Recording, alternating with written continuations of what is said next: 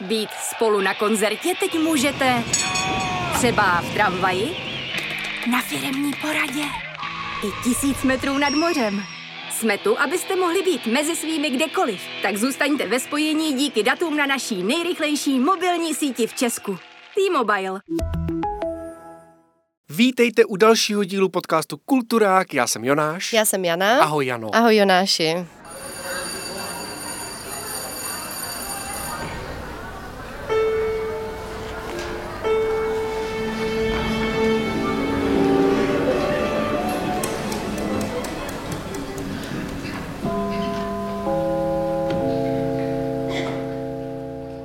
Dneska budeme hodně propátrávat lávu a taky lásku.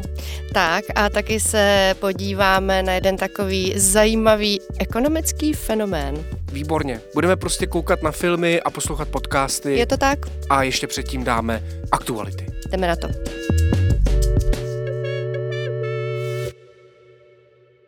Jano, jak se povedl Prague Pride?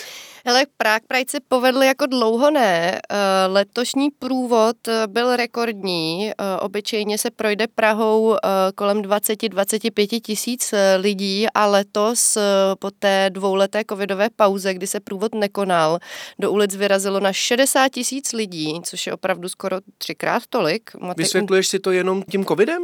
Nebo tomu trochu nahrává politická atmosféra? Já si myslím, že to je obojí. Já si myslím, že to je jak ten covid, dlouho to prostě nebylo, lidi to mají vlastně rádi a zároveň ano, i ta politická situace, eh, v jaký se teď nacházíme, si myslím, že dává vlastně takový větší input k tomu se těchto akcí účastnit. Eh, no a myslím si, že to dopadlo fakt hezky, na letní se lidi bavili, zakončila to britská hudebnice Girly, která i sama byla během koncertu dojatá, protože říkala, že to je její první Pride, na kterém hraje mimo Británii, odkud eh, pochází a že vlastně ještě neviděla takovýhle krásný dav, který vlastně byl úplně nadšený a skandoval a zpíval s ní. Možná knižní minitip, byli jsme tu vždycky, Filip Titlbach, pokud by vás zajímala LGBT komunita u nás v Česku, máme na to recenzi na seznam zprávách. Pro mě největší událostí minulého týdne byl určitě útok na britského spisovatele indického původu Salmana Raždýho. Eh, tenhle ten autor patří mezi tu velkou poválečnou generaci, už jsem tady o ní mluvil, když jsme řešili Kazua Ishigura, tak Salman Raždý k ní patří taky, Ian McEwan a tak dál. A Salman Raždý se proslavil knihou Děti půlnoci a potom se dost nechvalně proslavil knihu Satanský verše, eh, za kterou na něj byla v roce 1988 uvalena takzvaná fatva. Ayatollah Khomeini, tehdejší nejvyšší představitel Iránu, eh, prostě požadoval, aby byl Raždý zavražděn a aby byl umlčen. V jednom podcastu jsem včera slyšel, že je to první pořádná cancel culture v celé historii, což mi přišlo docela zajímavý, zajímavá interpretace. Raždý se pak dlouhou dobu schovával, bal se o svého syna, 8 let se schoval, myslím, dokonce nějakou dobu přebýval i v eh, bytě Ian McEwana. Teďka to nějakou dobu vypadalo, že Salman Raždý už je v bezpečí, hodně vystupoval na veřejnosti a najednou se stalo tohle. Nikdo to, myslím, nečekal. Je strašně zajímavý, co ten útok vyvolá za diskuzi. Raždy vypadá, že bude v uvozovkách v pořádku, že je mimo nebezpečí života. Vypadalo to chvilku, že přijde ohlas, tak naštěstí mluví, dělá prý vtípky, říká jeho syn Zafar. No ale e, nejspíš to otevře znovu velkou diskuzi o svobodě slova. A já si tady dovolím tip, který nám dal Robert Candra na knihu Střelba v Kodani, která e, vyšla v nakladatelství Absint. A tohleto téma svobody slova dost uh, zajímavě otevírá a probírá. Takže další knižní typ. Zajímavý. Fatva jako první cancel culture rozhodně velká, eh, velmi zajímavá interpretace. To mě docela uh, zaujalo. Co mě zaujalo dalšího je to, že vlastně celý ten minulý týden, mám pocit, je ve znamení takových jako úplně apokalypticky smrtelných zpráv ze světa kultury, potažmo popkultury, protože vlastně jen pár dní po uh, útoku na Raždýho za velmi bizarních, až bych řekla, okolností měla autonehodu herečka Anne Hatch, taková vlastně americká herečka, která Eh, se hodně proslavila v 90. v nultých letech. Eh, byla to mimo jiné taky partnerka eh, Ellen DeGeneres, ale bohužel neměla takové štěstí a těm zraněním z té autonehody podlehla. Další, co se stalo, je, že umřel vlastně velmi legendární japonský módní návrhář Issey Miyake, bylo mu 84 let a Kdyby nic jiného, tak si myslím, že ho známe všichni díky tomu, že vlastně autorem toho slavného Jobsova černého roláku, kterých si potom Steve Jobs pořídil celou sadu. To je geniální. No a poslední taková, takový hřebíček do rakve, což zní hrozně, To ale... si teda vymyslela náramně. No, Jo. povídej. Tak černý humor, to je jediné, co nám zbyde na konci dne, eh, je zpráva, která obletěla svět vlastně v posledních eh, hodinách a to je tedy to, že dánskému režisérovi Larsi von Trierovi byla diagnostikována Parkinsonova choroba. To je mi teda velmi líto, jenom doufám, že to nějak neohrozí seriál Království. Doufám, že se nepletu. Měl jsem pocit, že na mě vyskakovaly na sociálních sítích zmínky o tom, že ten seriál bude pokračovat, tak Je se to tak. hodně těším. My ale zůstaneme eh, apokalyptický, eh, protože se vydáme na naše první dnešní velký téma a to je dokument Erupce lásky.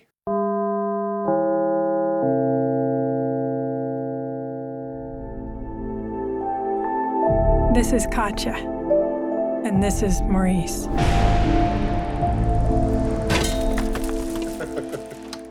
Tomorrow will be their last day. Takže v našem prvním velkém tématu se ponoříme do lávy v americko-kanadském dokumentu režisérky Sary Dosa, který se jmenuje Erupce lásky, Fire of Love v originále. Už nějakou chvíli v kinech je, myslím dokonce od července, ale my jsme ho měli možnost vidět až teď a mě by zajímalo, Jonáši, o čem ten film podle tebe je víc? O sobkách nebo o lásce? Tak primárně je to teda film o Katě a Morisovi Kraftových, což byli dva francouzský vulkanologové, eh, který milovali jednak jeden druhého a jednak sopky. Eh, Režisérka toho filmu Sara Dosa říká, že to vlastně byl takový milenecký trouhelník, ale já bych tomu klidně říkal polyamorie, protože eh, oni nemilovali jednu sopku, ale, ale strašně moc sopek a vždycky vysvětlovali, že pro ně nemá vůbec smysl jako ty sopky nějak klasifikovat, že každá ta sopka je úplně jiná, že má úplně jinou v úvozovkách osobnost, úplně jiný charakter, funguje úplně jinak. No ale důležitá věc, co se mi na tom filmu líbí, na tomhle dokumentu, který je jako vlastně vytvořený z archivu toho, co Morris a Katia sami točili, tak je, že člověka ukazuje podle mě v hodně širokým, zvláštním kontextu, že tě vlastně jako vytrhuje z eh, komfortní zóny a nutí tě přemýšlet nad vesmírem, nad planetou, nad tím, co vlastně uvnitř země koule je. A tohleto vytrhávání z kontextu a z té komfortní zóny podle mě proniká všude v tom filmu. Takže třeba když Morris a Katia, strašně sympatický osobnosti, oba dva, myslím, tak sedějí na rande někde v kavárně a myslí na to, že hluboko, hluboko pod nimi, někde v Alsasku ve Francii, se hýbají, se posouvají tektonické desky. Jo? Takže zatímco všichni ostatní štěbetají na těch ran, randíčkách té kavárně, tak Morris s Káťou přemýšlí nad pohybem tektonických desek. To mi přijde fakt romantický, velkolepý. Pro mě je tahle scéna vlastně asi jako nejvíc vystihující to, ten pocit z toho filmu, který mám. To je hrozně zajímavý. Já jsem totiž měla pocit, že tohle je zrovna zásah eh, vlastně té autorky, té dokumentaristky, která vlastně ten jejich vztah nějakým způsobem interpretuje eh, v paralelách eh, přesně k té jako činnosti té země. Takže jsem měla pocit, že tohle to jde spíš za tou autorkou, což i tak je vlastně jako moc hezká interpretace nějakého vztahu a vlastně toho, jak funguje a toho, jak vlastně funguje jako země, co se v ní odehrává, stejně tak jako co se odehrává v lidech. Nikdy moc jako třeba nevíte, jako co v tom druhém člověku se odehrává, podobně jako nevíme, co se odehrává v zemi a kdy to prostě třeba vybuchne. Ale v čem ti dva jsou ještě jako zajímaví, krom toho, že to je jako asi jediný vulkanologický pár eh, a ještě takhle jako specifický. Mm. Ale to říkáš hodně dobře, já myslím, že k tomu komentáři autorskému té Sary Dosy uh, v poudání mimochodem nebo hlasem Mirandy July, což je moje uh, oblíbená zapomenutá herečka. Ne- Nevím, jestli ji znáš, ona dělala třeba film You and Me and Everyone We Know, který vyšel někdy v roce 2006, nebo kdy její uh, autorský počin a pak, myslím, zase chvilku jako hrála. Každopádně ta subjektivita té Sary Dosy, respektive Mirandy July, je na tom filmu hrozně zajímavá. Ale zpátky teda k tomu páru. No jasně, jednak jsou strašně zajímavé. Mně přijde, že jsou trošku jako Jacques Cousteau, jo? nebo mají dokonce i takový ty červený čepičky v některých těch záběrech. Jo? Takže jsou to takový ty popkulturní dokumentaristi, eh, nerdi zároveň, že jo? který točí prostě mm, o sobkách, o nějakém tématu, který ti v normálním životě přijde strašně periferní, jo? ale oni tím svým charizmatem a tím, jak jsou sympatický, jak jsou ojedinělí, zmíněný, tak ho hrozně dokážou přitáhnout. Ale promiň, ty jsi chtěla něco dodat? No, já jsem jenom chtěla uh, říct, že oni vůbec mají uh, celou sérii velmi zajímavých outfitů a oblečků. To je pravda. A vlastně to i jsou rám... módní výstřelky je to, je, to, je to absolutně výborný. Vypadá to chvíle jak z nějakých hudebních klipů uh, Davida Bowieho nebo, nebo podobně, ale vlastně i tady ty záběry toho, jak oni na těch uh, svých expedicích vlastně si dělají jako trošku srandu z některých těch věcí, jak se tam jako tančí u těch sopek a nasazují si tady ty nejrůznější skafandry, nebo si třeba smaží vajíčka na té, uh, na té lávě prostě, jo. Jo, to je A, a geniální, vlastně tady ty zapomněl. humory, tady ty mom- momenty těchhle z těch jako drobných humorů mi na tom přišly vlastně jedno z nejsilnějších věcí. No na tom je strašně zábavný, na tom filmu je hrozně zábavný ten jako přirozený kontrast, jo, toho obrovského, toho podzemního magmatu, prostě, který každou chvíli může vychrstnout ven a zabít prostě desítitisíce lidí a má prostě sílu jako, nevím, 50 atomových bomb schozených na eh, Nagasaki a Hirošimu a zároveň právě tady máš ty dva malý, eh, malý človíčky, tam jsou strašně často záběry, že toho Morise s tou, s tou Katyou, oproti obrovitánskému, rudýmu, světlýmu proudu e, lávy. Jo. A ty, to jsou prostě naprosto fenomenální záběry, vizuálně ten film je strašně krásný. A do toho vlastně je tam ta jejich citlivost a takový ty scény jakoby mimo klapku, dá se to tak říct, jako ještě, ještě předtím, než jdou točit, jo. Že oni si vlastně, Že vlastně tak nějak točí oni- všechno Oni trošku. točí všechno. Když se ptala na to, co jsou vlastně zač, mě na nich hrozně baví, že oni vlastně fungovali takovým jako perpetu mobile, že měli strašně rádi sopky a chtěli se podívat na všechny sopky kolem světa, tak zjistili časem, že jako docela funguje, když o nich budou točit filmy, když o nich budou mluvit a trochu to popularizovat. Na základě toho si budou vydělávat peníze a pak vždycky budou mít peníze na to, aby odjeli na nějakou další sopku. Jo. A vlastně myslím, že v tomhle ohledu byli hodně moderní pár. Mm, My se bavíme, nevím, o nějakých 70. 80. letech asi primárně. A v té době už se prostě rozhodli, nebudeme mít děti, jo, uděláme to všechno jinak. Měli, myslím, nějaký rande na slepo, potkali se na lavičce na univerzitě, eh, dělali ty věci prostě trochu jinak. A oni vždycky tvrdili, že nevědí, jak se točí filmy, že nevědí, jak být vizuální, ne, nevědí, jak jakoby být správně v televizi a tak. A přitom eh, všechno nasvědčuje opaku, jo, což je mimochodem jedna z těch věcí, kterou tam dělá v tom dokumentu ta Sara Dosa, že říká, hele, já s tím ale úplně nesouhlasím. Já si myslím, že byli moc dobrý v tom, jak, jak jako prodávat svou práci, že to uměli moc dobře, že to byli vlastně nějaký novodobí sopeční influenceři. A je to dobře vidět i na těch opakovaných záběrech, nad tím, jak si jako ukazují před tou sopkou, hele, natoč to ještě jedno, udělej tu reakci ještě jedno. To je hrozně zajímavý moment toho, toho dokumentu. Ono na druhou stranu, já to eh, jako žena pragmaticky vrátím k tomu, jak ty jsi vlastně popisovala, jak fungovali. A oni do jisté míry v určitou chvíli podle mě i museli trošku být, eh, dejme tomu takový jako trošku, hlavně on, eh, Morris byl takový jako showman, který hodně chodil do těch televizních talk shows a tak dál, protože museli trošku tu svoji práci vědeckou, to bádání nějakým způsobem popkulturně prodat, aby vlastně získali financování na další ty expedice. Jo? No to bylo trošku i pragmatické. No jasně, ale zároveň je důležitý říct, že to jejich pozorování a tohleto chození do televizí a tak mělo dost zásadní dopady na bezpečnost, protože vytvořili nebo pomohli vytvořit syst- systém včasné ochrany pro lidi, kteří žijou poblíž vulkánů. Zaměřili se vlastně na to, jak efektivně rozpoznávat blížící se ne- nebezpečí erupcí a e, dokončili, málem dokončili těsně před svou tragickou smrtí i film, který tohle to řešil dost systematicky. Volcan c'est le plus beau, mais ça tue. Un de mes rêves, c'est que les volcans ne tuent plus.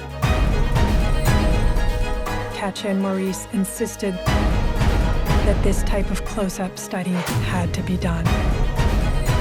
me fait remarquer que nous sommes fous de rester là. Et pourtant, nous restons. No a zmiňuješ tady bezpečnost a já vlastně, eh, jedna věc, která mě tam zaujala, je nějaká jejich taková, takový mod, ve kterém oni v podstatě jak kdyby neměli strach, že jim to přijde tak vzrušující to bádání, že vlastně vstupují i na místa, na který by normálně asi nebylo úplně běžný a bezpečný chodit. A eh, oni hlavně mi přijde, že jsou i dost eh, něčím, jsou si velmi podobní, ale jsou dost jiný v takových detailech, tam je to hezky jako vidět, vyloženě to tam Miranda July, ta autorka to popisuje, že ten Morris byl spíš takový jako velikářský, měl rád ty velké scenérie, když to ona byla, Katia byla taková ta detailistka, která zkoumala detaily těch uh, sopečných Sbírala kamenů kamínky, jasně. a tak dál. A on mi přišel i vlastně daleko víc v vozovkách odvážný až nerozvážný.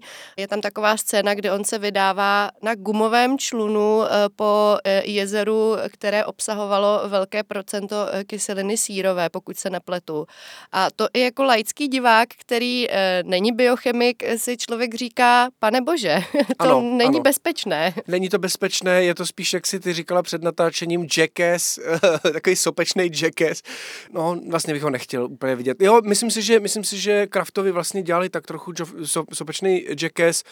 Ostatně tragicky zemřeli při výbuchu sopky v Japonsku, bylo jim oběma, nebo bylo jim 45 a 49, takže vlastně hodně mladý.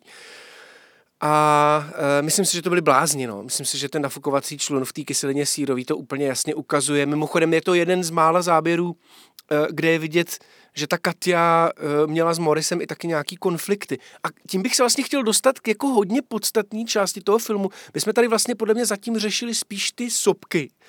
Ty záběry těch, těch, těch tý lávy A jsou, je to jsou nádherný. Je to fascinující fakt vůbec, fascinující. jako- Opravdu tě to vytrhne jako Ano. z tvý každodennosti. Ale A to, na zároveň tom- opravdu to nahání strach. Mě to, jako já Jo. jsem z toho fakt měla jako strach. Mně to přišlo fakt jako, nechci říct povznášející, ale takový, že tě to hází do divných eh, stavů, když vidíš třeba asfaltku, která najednou končí obrovským nánosem eh, stuhlý, stuhlý lávy. Jo. Tak to mě, to mě vlastně dost bavilo, ale to velký téma, který jsme ještě pořádně neprobrali, krom sopek, jsou, jsou ty lidi, jsou ty vztahy Morise a Katy. Tady podle mě totiž nejvíc vyniká ta autorka, ten autorčin talent, Sáry Dózy, mluvit o tom, být subjektivní, spochybňovat informace a tak. Jako, když, když si vzpomenu, jak jsme točili o té planetě Praze, tak možná jedna z věcí, která mě na tom štvala, byla jako jistá přesvědčenost o tom, co ten, co ten vypravěč, co ten hlas v tom dokumentu jako říká, jo? všechno je úplně jasný. Prostě tady žijou tyhle ty broučci, tady žijou tyhle ty ptáčci, bla, bla. A tady ten dokument je vlastně daleko víc jako nejistý, má výrazný hlas, ale ten hlas je jako nejistý a třeba často říká, no a teď si myslím, že přichází moment, kdy, kdy můžeme něco říct o vztahu Katy a Morise. Jo? Teď přichází moment, kdy kdy nacházíme něco dramatického, záhadného, úplně stejně jako když pozoruješ tu vytékající lávu. To máš pravdu, já jsem na tu planetu Praha u toho myslela taky a říkala jsem si, to je vlastně jako ono, proč mě tohle baví daleko víc eh, než ta planeta Praha, proč to jako cítím nějak víc, že to je jako moje, protože přesně ten autor se nebojí být jako osobní, Hmm. spochybnit ty věci a mít tam opravdu nějaký názor a nejde o to, jestli ten názor je správně nebo špatně, my, my do, už nezjistíme, jaký vlastně teda ta dynamika přesná toho vztahu byla. Tam se opravdu nabízí ta interpretace, ale zároveň mi to dalo i něco, eh, řekněme, teoretického, co se týká nějaký vulkanologie, sopečné činnosti a tak dál. Takže já jsem masivně byla spokojená, co se týče info, informací a zároveň přesně tady toho. No.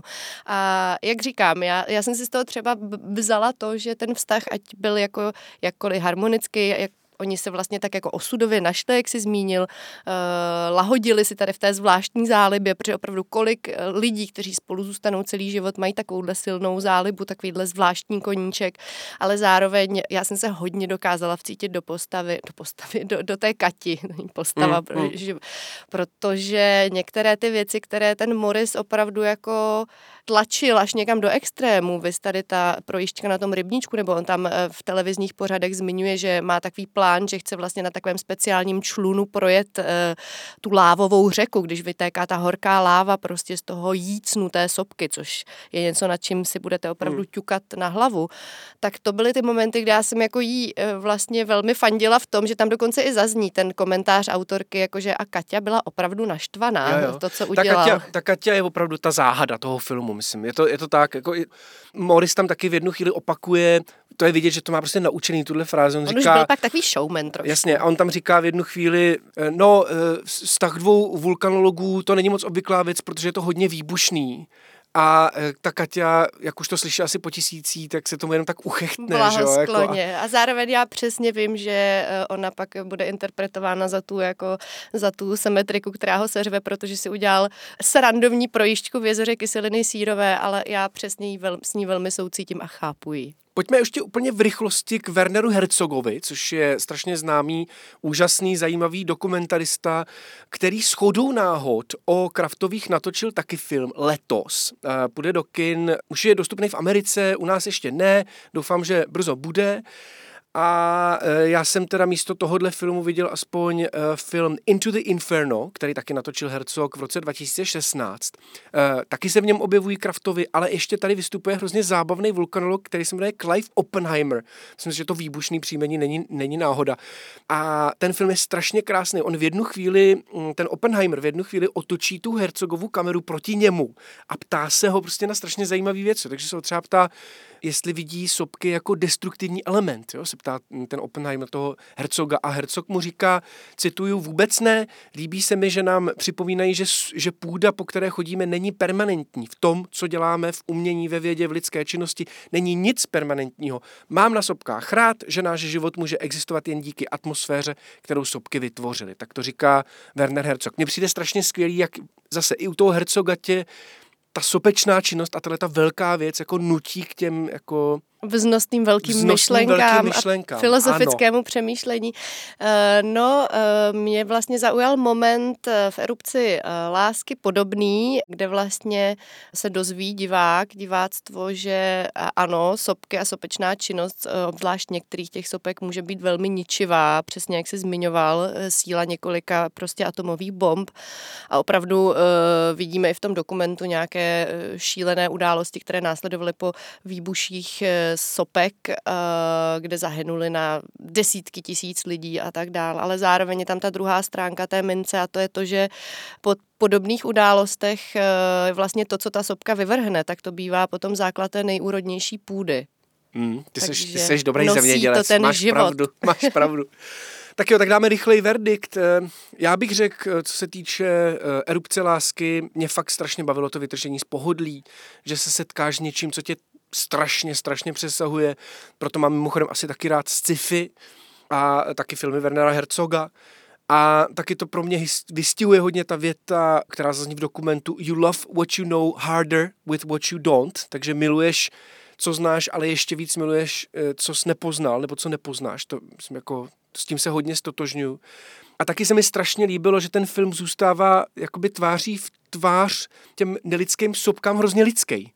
Takže je pochybující, nejistý, domýšlející si, jako v tom vztahu těch, těch dvou milenců, těch dvou manželů, vlastně pátrá úplně stejně jako pátrá v tom podzemí těch sopek a té lávy. Takže tak. Fascinující exkurze.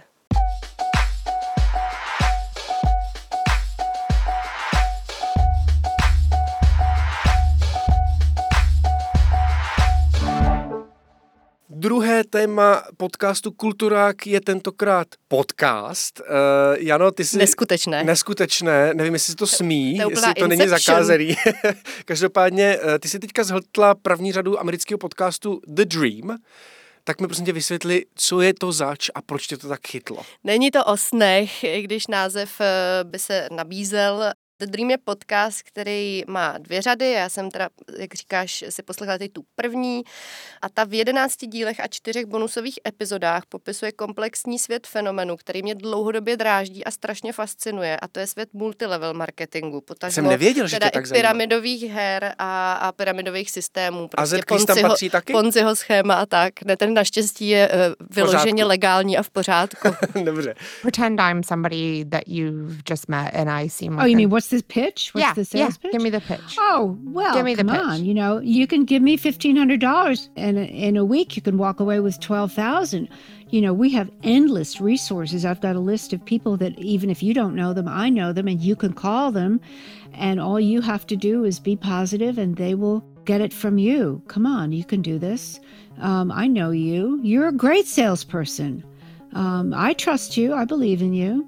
And I'd, I'd like to share this opportunity with you. You know, this is, don't give me your last $1,500. But if you've got $1,500 that's kicking around that you're thinking about what should I do with it, do this. Do this. Yeah. I did it. I'm in. Y- yeah, you're in. I know you're in. Já jsem vlastně o tom fenoménu vůbec četla už strašně moc textů a článků a viděla jsem i nějaký dokumenty BBC na to téma, kdy se snažili investigovat různý zvláštně ve velkých uvozovkách fungující multilevel marketingové firmy. A mě tenhle podcast překvapil tím, jak vlastně ty autoři k tomu tématu přistoupili, jak ho zpracovali. Jo? Protože to, že je síťový marketing podvod, že je neudržitelný a že se tím dokáže vydělat jen pár procent, jako opravdu pár, doslova třeba dvě procenta zúčastněných, eh, je jako věc, která byla už několikrát popsaná, dokázaná, xkrát se o tom psalo. Ale když si pozvete prostě odborníka na jakýkoliv finanční systémy, nějakého ekonoma, který se zabývá tady tím, tak vám to prostě obyčejně zhejtí. Řekne, ano, MLM je to podvod, který funguje tak a tak. Ale nikdy nedocílíte nějaký jako vlastně empatie a nikdy nedokážete popsat, eh, proč do toho lidi pořád a pořád padají. A to tenhle podcast právě, právě hrozně hmm. hezky umí. Ona je to taková, jako formálně bych řekla, jako podcastová koláž, eh, která vám se skládá pohled na tenhle ten velikánský stoletý fenomén tak, abyste si dokázali udělat obrázek eh, jak o nějaký, řekněme, historii MLM, hlavně v USA, teda je to americký podcast, ale vlastně jako to dává smysl, protože to je takový, jako řekněme, domov tady je to toho hodně fenom, americký fenomén, Hmm. Je to tak, ale samozřejmě dotknou se tam i jako nějakých uh, zahraničních přesahů, protože MLM v současné době třeba velmi prospívají v Číně uh, a, a tak dál. A samozřejmě i u nás uh, fungují multilevel marketingové firmy, ale zároveň to uh, zpracovává i, i třeba téma toho, jako proč některý typy lidí jsou víc náchylní tady do těchto systémů a schémat spadat a Samozřejmě tam mají i odborníky finanční a tak dál, který vlastně znají nějaký to pozadí nebo mají tam, uh, mají tam nabraný lidi z firem, který byli součástí nějakého multilevelu, nebo je tam třeba velmi zábavná epizoda s ženou, která byla součástí pyramidové hry v New Yorku v 80. letech, kdy tenhle fenomen uh, vlastně velmi probublával a děl se, ale myslím si, že se o tom vlastně málo ví a málo mluví a je to hmm. hrozně zajímavé. Akorát jsem trochu nervózní z toho, co jsi říkala ve smyslu, že to je podcastová koláž, protože mám rád takový ty podcasty, kde máš nějakého jednoho protagonistu a tak a, a putuješ s ním skrz ty díly. Jak teda ten formát funguje? Prosím tě, ještě mi zkus vysvětlit tohle. E, no tam je hlavní linka, e, s kterou se jako pracuje, těch 11 dílů a to je v podstatě e, velmi autorská linka té autorky, která se jmenuje Jane Marie, mm-hmm. e, která vlastně e, jedna jako z producentek toho podcastu, která vlastně jako přiznává i v různých rozhovorech, ale i v rámci toho podcastu, že jako ona je takový ten člověk, který málo čemu jako věří eh, a málo čemu podlehne. Je to spíš takový ten jako ironický typ mileniálky, která hodně věci spochybňuje. Ale protože pochází z menšího michiganského městečka, které je právě mimochodem velmi proslulé v uvozovkách, to nevím, jestli je to správné slovo, ale je to prostě město, kde velmi tady ty multilevel marketing firmy bují a zná právě o tamtud ze svého okolí spoustu lidí, včetně rodinných příslušníků, kteří v tom jedou. Tak se prostě rozhodla, že zkusí zjistit nějak jako osobně a dokumentaristicky, proč, uh, proč vlastně to tak je, proč ty filmy, ta, firmy tak prospívají a co stojí za tím, že ty lidi většinou, uh, většinou ženy, to je ještě další zajímavý roz, hmm. uh, rozměr tady těch firm, uh, že hodně často cílí na ženy a je tam vysvětleno proč, tak vlastně proč do toho padají a jde do toho velmi osobně. Ona tam má i rozhovor třeba se svojí babičkou, eh, kterou si pamatuje prostě ještě z dětství, že vlastně pořádala tady ty typy večírků, které v tom městečku pořádala skoro každá žena. Ať už to byly večírky, kde se prodávaly přesně eh, kosmetické přípravky nějakého Avonu nebo Mary Kay nebo prostě plastové taprvé nádoby, všechny multilevel marketingové firmy. A, a vlastně vrací se trošku do toho dětství a zároveň to potom prolíná s nějakou jako další epizodou, která se zaměří přesně na historii těch multilevelek a vlastně vám vysvětlí, proč třeba v 50., 60., 70. letech to v Americe eh, v určitých typech jako maloměst takhle frčelo mezi ženami. Ale mi Takže chvilku, to je ta koláž. Zkus kterou... mi, už tomu rozumím, takže je to takový jako proud asociací, ohledává to kubisticky to téma z každého úhlu. Prostě. Přesně tak, Jasně. což mi na tom přijde hrozně cený, že ona vlastně jako ač na začátku velmi skeptická, tak jako je i osobní, ale zároveň jako je velmi empatická, takže ona tam jako nesoudí ty lidi, kteří do toho spadají a sama vlastně i tam má občas takové velmi jako čisté v uvozovkách reakce, kdy vlastně si, si říká, Ale jo, vlastně já tomu už jako rozumím, proč se tohle děje. Tam eh, třeba rozhovor s eh, finančníkem a ekonomem, který vlastně ty multilevel eh, marketingové firmy se snaží přiblížit posluchačstvu v tom klíči, že ten systém, ve kterém oni operují, vlastně není nepodobný třeba tomu, co předcházelo velké finanční krizi v roce 2008, kde on říká, ano, ta prostě velká finanční spekulativní bublina nutila lidi, aby si kupovali, brali si ty hypotéky na ty domy, protože tam byla taková ta jako velká, jak se ukázalo, neudržitelná lež v úvozovkách toho, že e, přece domy nikdy nestratí na svý hodnotě, naopak budou, budou se neustále hmm. zhodnocovat. Prostě nemůžete na tom prodělat. A ta autorka v tom rozhovoru na konci říká, No jo, máš pravdu. Já jsem na to skočila. Já jsem si tehdy dům koupila na tu šílenou hmm. hypotéku. Líbí se mi, jak rozumíš úrodnosti půdy i uh, multilevel marketingu a ekonomice. Každopádně, prosím tě, pojďme ještě na chviličku, uh, než dáš verdikt, mi říct něco o těch, o těch ženách uh, a jejich, jejich inklinování k uh, těmhletěm ponzi schématům a prostě podvodným věcem. Proč je to, proč je to víc u žen než u mužů?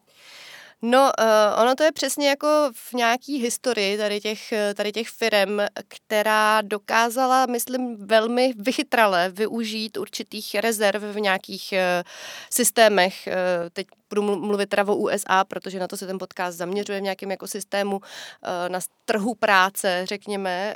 Hodně se to potom projevilo samozřejmě po druhé světové válce, kdy prostě bylo spousta žen v domácnosti, žen, které třeba byly předtím během války i zvyklí na to už pracovat, protože prostě muži byli na frontě. Jo. A ale ono to totiž možná není tak, že k tomu inklinují víc ženy, ale že spíš ty firmy, ty MLMK míří víc na ženy. Přesně tak, tak je jasně. to tak, je to tak a, a je to vlastně velmi podpásové. No a právě už v této době, že jo, eh, firmy přesně jako ten Avon nebo Mary Kay eh, nebo ten Tupperware eh, přesně nabízel ženám v domácnosti snadný, rychlý výdělek, kterého oni mohou docílit, aniž by třeba opustili to pohodlí toho svého domova, nebo pohodlí. Oni nemohli opustit, oni jsou tu domácnost museli starat, hmm. museli se starat o děti a, a klasický pracovní trh jim prostě nenabízel příležitosti, ve kterých oni by se mohli uplatnit v rámci toho, že ještě musí dělat tu neviditelnou práci v uvozovkách, to znamená tu péči o domácnost, o manžela a tak dál. Takže takhle, takhle to bylo a, a přijde mi to teda opravdu uh, velmi vychytralé a necením to. Takže si to mám pustit. Určitě si to pust, myslím si, že nebudeš zklamaný. Není to od tebe teďka multilevel marketing, tak? Uh, Jonáši, pust si to ty a musíš to potom pustit ještě svým dalším přátelům. deseti přátelům. Výborně. to je jenom pro posluchačstvo, které by netušilo, jak fungují multilevel marketingové ano. firmy, tak jenom uh, rychle uh, ten princip spočívá v tom, že vy samozřejmě prodáváte nějaké předražené produkty, ale na tom vy právě nemůžete vydělat. Vy vyděláte na tom, když rekrutujete další a další prodejce, kteří ano. pak prodávají pod vámi. A je to samozřejmě neudržitelný systém, který nejde praktikovat do nekonečna, protože vám brzo dojdou lidi a velmi často se stává, že eh, ti lidé zapojení do těchto schémat končí v dluhových pastech, protože jsou třeba nuceni si kupovat ty produkty, které by měli prodávat, tak si si je musí sami koupit, protože už je nikdo nekupuje a protože nejsou schopni rekrutovat další lidi a je Výborně. to opravdu ohavná past, nedělejte to. Doporučte Kulturák svým deseti přátelům. Díky moc za tenhle ten eh, podcastový referát a my jdeme na tipy.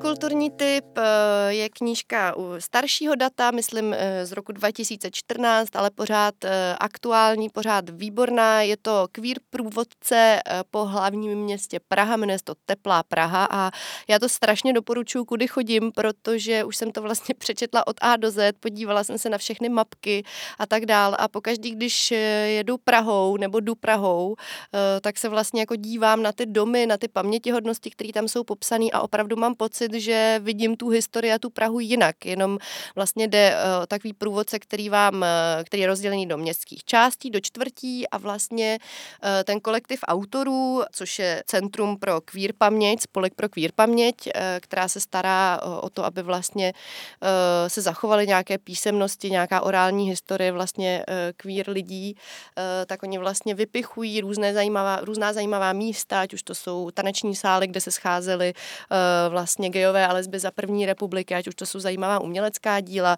jejichž interpretace do, do jisté míry kvír, ať už to jsou třeba soukromé byty nějakých gay osobností z druhé světové války, z normalizace a tak dál. A opravdu je to strašně pestrý a mě to dělá hrozně jako hezky pak chodit po tom městě a vidět ho úplně To jinak. zní super. Eh, Já dám naopak hodně studený typ, eh, mám takový severský období, takže hodně poslouchám Sigur Ros, doufám, že se dostanu na koncert 15. října a taky čtu knihu, která se jmenuje Krvavá zima, dvojtečka, boj o přežití v magických kulisách Islandu, to je fakt jako ten název. To je studený. Eh, Je to hodně studený, napsala to Hildur Knudsdottir a ten název je samozřejmě strašně hloupý, jo, Krvavá zima, prostě to zní jako další severská detektivka, ale není, spíš je to taková postapokalyptická řežba, um, odehrává se to teda na Islandu, který údajně obsadili mimozemšťani, ale já, tím, já to vlastně pořád nevím. A teď ten twist, jo, teď ta, teď ta, teď ta zrada, mě totiž hrozně baví, že protagonisty, protagonisté toho románu jsou Bragi a Bergliot. Eh, Ten kluk se jmenuje Bragi a je mu 11 a Bergliot je 15. A vlastně je to celý young adult, je to prostě knížka pro dospívající čtenáře a mě strašně baví, jak je v tom jako zapletený celý ten post a po, jak to má tu post a po atmosféru, jak je to v tom studeném Islandu a hodně u toho odpočívám, opravdu hodně. To je hezký. Young adult, jako ty prostě, Jonáši. Pravda no, akorát už jsem starý.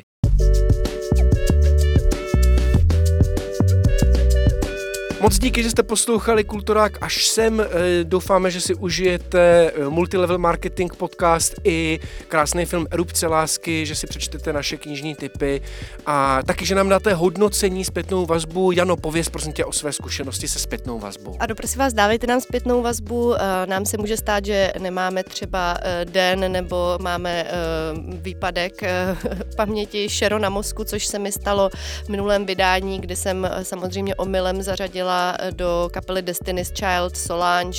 Samozřejmě, kdybyste mě vzbudili o půlnoci, tak vám řeknu, že to byla Beyoncé, Michelle Williams a Kelly Rowland. Ale Akorát, že jsme tě zbudili dopoledne, ano, takže měla jsem zkrát, nevyšlo. měla jsem opravdu eh, erupce na mozku, takže omlouvám se a děkujeme posluchači, eh, který nás opravil. Já ještě přidám důležitou věc, pokud nás posloucháte 16. srpna v úterý, to znamená hned v den vydání podcastu, tak máte ještě den čas nás nominovat na křišťálovou lupu, což budeme samozřejmě strašně, strašně rádi.